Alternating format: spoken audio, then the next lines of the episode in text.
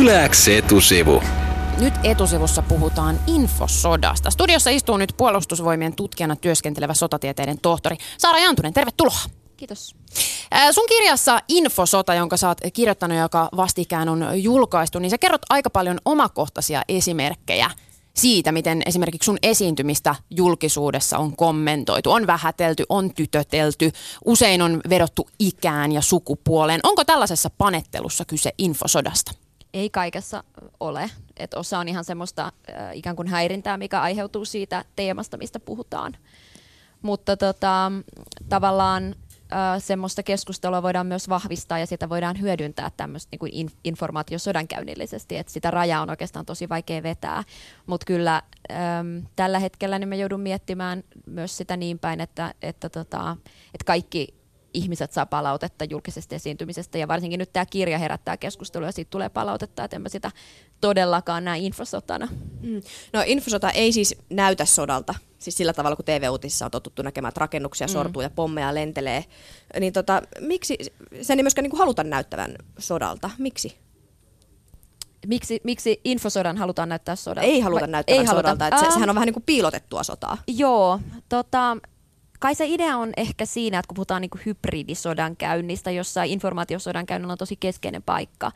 Niin hybridi, sotaa käydään monella. Joo, eri tavoin niin kuin, ja tyypillisesti epäsymmetriaan painottaen. Ja sitten infosotahan on ollut aina semmoinen niin epäsymmetrisen tämmöisen niin kuin, äh, äh, niin, epäsymmetrisen sodankäynnin se on niin kuin perus elementti. Eli mitä se tarkoittaa? Nyt ollaan sotatermeissä Joo, sisällä. nyt ollaan sota, ää, epäsymmetrinen tarkoittaa sitä, että, että yritetään löytää semmoinen keino kohdata se sun vastustaja, jossa sä pääset niin kuin, ehkä ei-perinteisellä keinolla niskan päälle, että sä koitat löytää sen vastustajan heikkouksia. Okei, okay, eli vähän niin kuin iskukyynär, tai joo, joo, niin kuin, joo. on kylkiluihin. Kylkiluihin, joo. joo. Eli tavallaan just tämä, että, että tota, et jos, vaikka sä oot niinku itse, että sulla ei ole ehkä sellaisia resursseja, mitä sitten vastustajalla on, niin sit pystytään niinku hyvin halvalla ja helposti ikään kuin löytämään niitä kipukohtia siitä, niin se, se on epäsymmetria sodan käynnissä tyypillisesti. Mutta mitä se infosota, ihan niin kuin jos nyt rautalangasta väännetään, mm. mitä kaikkea se on? Ekana mulle tulee mieleen viime aikojen keskustelusta se, että puhutaan paljon trolleista ja trollaamisesta, mutta mut infosota on niin paljon kaikkea muutakin. Sitä Joo. voidaan käydä niin valtion kuin kansalaisten kuin median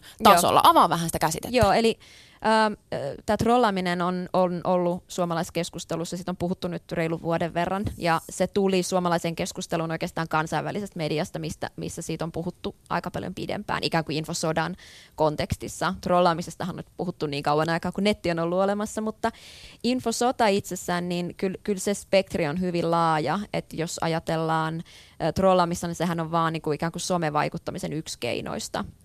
Ja sielläkin vain yksi keinosta. Sitten on totta kai mediaoperaatiot ja diplomatia ja kaikki, kaikki, koko se muu spektri. Että tuossakin kirjassa, minkä mä kirjoitin, niin tämä sosiaalisen median vaikuttaminen on oikeastaan vain yksi niistä luvuista. Mm. No hei, siis sä oot tutkinut tuossa kirjassa erityisesti Venäjän infosotaa. Joo. Niin mitkä on ne Venäjän pääkeinot tällä hetkellä infosodassa? Äh, vaikea sanoa, mitkä on nyt niin ne pääkeinot. Se on hyvin kokonaisvaltaista ja siihen on pitkät perinteet. No joitain esimerkkejä, millä äh, tavalla pyritään No kyllä vaikuttaa? sosiaalinen media on yksi, yksi pääkeinoista, mutta ihan yhtä lailla mä sanoisin, että, että ihan valtiollinen media on nyt niin kuin täysin keskeisessä asemassa. Ja se johtuu siitä, että Venäjällä TVllä on suurin tavoittavuus yleisöön ja samalla tavalla heillä on hyvin resurssoitu tämmöinen äh, ulkomaille suun, suuntautuva äh, niin kuin tämmöinen äh, viestintä ja, englanninkielinen ja englanninkielisiä Today. Just Russia Today tai RT, niin kuin se nykyisin on, ja äh, se on lanseerattu monella monella eri kielillä ja se löytyy aika monesta hotellista esimerkiksi tällä hetkellä ja se on nimenomaan ihan niin kuin Sputnik äh, tämä nettisivu ja, ja mikä Suomessakin on nyt toimii suomenkielisenä, niin ne on valtioomisteisia. Mm. Miten infosota eroaa siis propagandasta?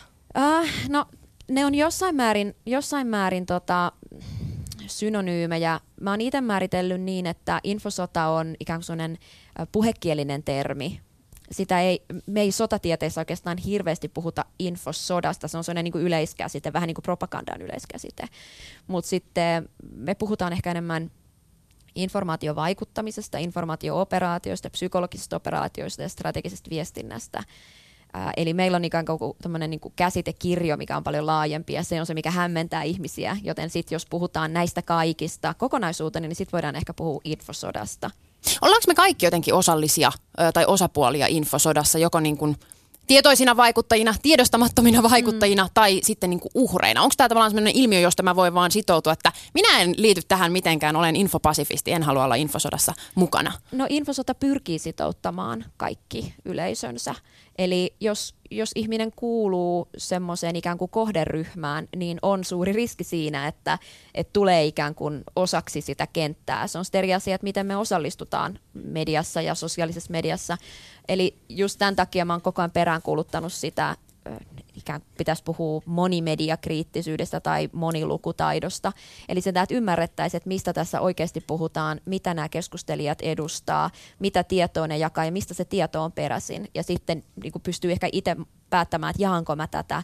Että mä oon itse huomannut, että vaikka mä ehkä tukisin jotain ö, uutista, mä niin kuin olisin, olisin silleen, että okei, tämä on ok, tämän mä voin jakaa, mutta sitten se kuitenkin tulee semmoisesta lähteestä, mä en ole ihan varma, että mitä takana on, niin en mä sitten jaa sitä. Mutta ihan varmasti jokainen jossain kohti jakaa jotain semmoista tietoa, mikä on tuotettu ikään kuin jaettavaksi, jotta yleisö monistaisi niitä viestejä, joilla halutaan vaikuttaa yleisöön. Yleäks. Meillä on etusivussa tällä hetkellä studiossa mukana myös vieras, nimittäin Saara Jantunen, joka on kirjoittanut kirjan nimeltä Infosota ja se on vastikään myös julkaistu. Ja ihan hyvä huomio Saaralta, eli siis hän on puolustusvoimilla töissä, mutta tämä kirjahan ei ole puolustusvoimien kirja, vaan sä oot sotatieteiden tohtorina kirjoittanut tällaisen teoksen infosodasta, erityisesti Venäjän harjoittamasta infosodasta. Miksi Joo. olet halunnut kirjoittaa tämän kirjan? No itse asiassa Otavalla oltiin kauhean kiinnostuneista teemasta. Tämä on niin ajankohtainen Suomessa. Suomessa on nyt puhuttu tästä ja tämä Ukrainan sota ikään kuin teki tästä suomalaisillekin ajankohtaisen, koska ö, se on nyt ääneen sanottu ja, ja todettu, että informaatiosodankäynti koskettaa myös suomalaisia ja sit siitä ei oikein ollut muuta kuin tutkimuskirjallisuutta olemassa, niin, niin tota, tein tämmöisen hyvin rautalanka kirjan sitten niin kuin ikään kuin suuremmalle yleisölle. Sä oot aiemmin tutkinut myös Yhdysvaltoja, mutta just Krimin valtaamisen ja, ja Ukrainan sodan mm. syttymisen sy- myötä niin kuin käänsit tutkijan katseesi myös sinne Venäjään. Ää, miten niin kuin USA ja vaikka Venäjän tavat käydä infosotaa eroavat toisistaan? Ei ne hirveästi eroa. Ää, ää, Yhdysvallat on tyypillisesti painottanut hyvin vahvasti myös mediaoperaatioihin. Eli jos mietitään vaikka Irakin sotaa, niin, niin se, se tuli siellä hyvin vahvasti näkyväksi se, se oman, oman narratiivin esiin tuominen. Ja, ja mä luulen, että Yhdysvaltain poliitikot, kun he saa mediassa hyvin suurta näkyvyyttä tämän Yhdysvaltain poliittisen ja, tai maailmanpoliittisen aseman vuoksi, niin myös poliitikot tuottaa ehkä korostetusti tämmöistä niin informaatioon vaikuttamisen raaka-ainetta, eli erilaisia lausuntoja, mitä media sit voi toistaa. Vaikka äh, esimerkiksi Suomessa, vaikka suomalainen media ikään kuin koekkaan osallistuvansa tähän. Eli se kuitenkin välittää sen tiedon. Et, et tätä kautta ehkä Yhdysvalloissa toimitaan ja ihan samat mekanismit toi, toimii myös Venäjän kohdalla.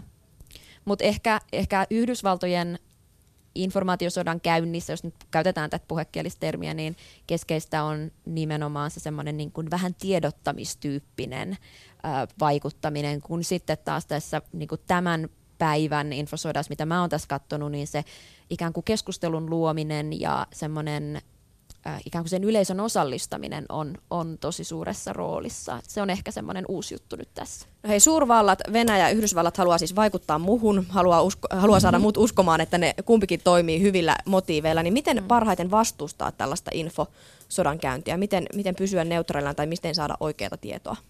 Silloin pitäisi olla tosi laaja yleistietämys siitä niin kuin kansainvälisistä sopimuksista ja osata ikään kuin arvioida tämmöisiin niin kuin todistettavasti niin kuin todennettaviin tosi, ikään kuin tosiasioihin. Eli katsoo, että, voi, että, että totta kai kaikesta niin kuin mä oon tässä kirjassa esimerkiksi kertonut, että informaatiosodan käynnillä ja hybridisodan käynnillä kierretään sellaisia niin kuin, ähm, niin kuin laillisen tai oikeutetun sodan periaatteita, jotka yhdistää periaatteessa tämmöisiä niin kuin oikeusvaltioita, niin kaikki maat yrittää aina sen sodan käyntinsä perustella oikeutetuksi, mutta sitten jos, jos se ei ole oikeutettu, niin se täytyy jotenkin selittää, jotenkin kiertää, ja siinä jos nämä niin hybriden epäsymmetriset keinot, niin kuin infosota tulee keskeisiksi, niin tämä tavallaan täytyy ymmärtää, että pitää ymmärtää, että mikä on oikeutettua sotaa, mikä ei, Hitto, meidän pitää alkaa lukea kaikkea sota oikein.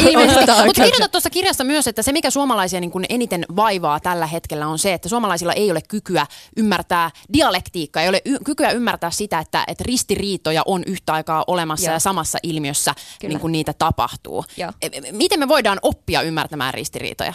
Liittyykö se sitten siihen yleissivistykseen? No se on ehkä just se, että et, et semmoinen ihminen, joka kestää ristiriitoja, niin kestää oikeastaan infosotaakin paremmin, koska ymmärretään, että maailma ei ole loppujen lopuksi kauhean looginen ja se ei ole ennustettava ja se ei ole aina ihan hirveän rationaalinen. Öö, tavallaan, että kun, ymmärtää sen, että sama asia voidaan, voidaan tarkastella monesta eri näkökulmasta ja että et se voidaan perustella fiksusti monesta eri näkökulmasta, niin silloin mun mielestä pärjää aika hyvin. Kiitos vierailusta etusivussa Saara Jantunen. Saaran kirja Infosota on siis ilmestynyt ja sanoit, että olet nyt lähdössä kirjamessuillekin Joo, kirjastasi puhumaan. Kyllä, siellä olen. Tota, Sofi Oksanen haastattelee minua 17.30. Oho, se on aika niin. kova. Joo. Kuuntelet siis Yle X etusivua. Saara Jantusen haastattelu kuultiin etusivussa.